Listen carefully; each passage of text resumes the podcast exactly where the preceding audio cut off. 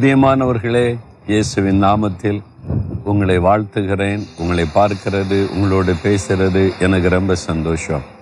இன்னைக்கு ஆண்டவர் என்ன சொல்ல போகிறாரு அப்படின்னு அவளோடு காத்திருக்கீங்களா?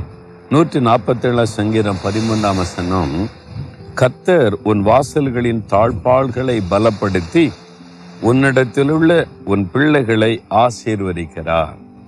அதாவது தாழ்பாள்கள் ஒரு வீட்டுக்கு கதவு போட்டால் அதுக்கு ஒரு தாழ்பால் போடுவாங்க. ரொம்ப ஸ்ட்ராங்காக போடுவாங்க. என்ன பாதுகாப்புக்காக இல்லை. அதனால தானே நம்ம வந்து வீட்டில் வாசல் வைக்கிறோம் டோர் போடுறோம் தாழ்பால் போடுறோம். ஆண்டவர் சொல்கிறாரு இந்த உலகத்தில் எத்தனையோ தீமைகள் இல்லை. கண்ணுக்கு தெரியாத ஆபத்துகள். கொள்ள நோய் வருதுன்னா எந்த கதவை வச்சு அடைக்க முடியும்? ஒரு பில்லிசுனியம் ஒரு அசுத்தாவியுடைய கிரியை நான் கண்ணுக்கு தெரியாத ஆபத்து. நம்ம கதவு வச்சு ஜன்னலை மூடி அதை நிறுத்திட முடியுமா?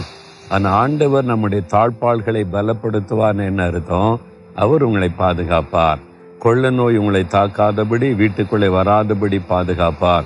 பில்லி சுன்னி வல்லமை பிசாசின் கிரிகள் வராதபடி பாதுகாப்பார். உங்களுடைய தாழ்பால்களை பலப்படுத்தி உங்களுடைய குழந்தைகளை ஆசிர்வதிப்பாராம். நிறைய பேருக்கு வீட்டில் குழந்தைகள் என்ன பிள்ளைங்க பாதுகாப்பாக இருக்கணுமே? என் பிள்ளைக்கு இந்த கொள்ளை நோய் வந்துடக்கூடாது இந்த ஆபத்து வந்துடக்கூடாது சத்துரு தாக்கிடக்கூடாதுன்னு ஆண்டவர் வாக்கு கொடுக்கிறார். உன் பிள்ளைகளை நான் ஆசீர்வதிப்பேன். நீ பயப்படாதே மகனை பயப்படாதே மகளேன்னு சொல்றாரு. உன் தாழ்பாள்களை நான் பலப்படுத்துவேன். சத்துருக்கள் நுழைய முடியாது. பிசாசு நுழைய முடியாது. ஆபத்து நுழைய முடியாது. பயப்படாதங்க. அன்றுவரே உமக்கு ஸ்தோத்திரம்னு சொல்லுங்க. தகப்பனே எங்களுடைய தாழ்பாள்களை பலப்படுத்தி எங்களை பாதுகாக்கிற தேவனாய் நீர் இருக்கிறதற்காய் ஸ்தோத்திரம். எங்கள் வீட்டில் இருக்கிற குழந்தைகளை எல்லா தீமைக்கும் விலைக்கு பாதுகாத்து நீர் ஆசிர்வதிக்கிறீர். அதற்காய் ஸ்தோத்திரம்.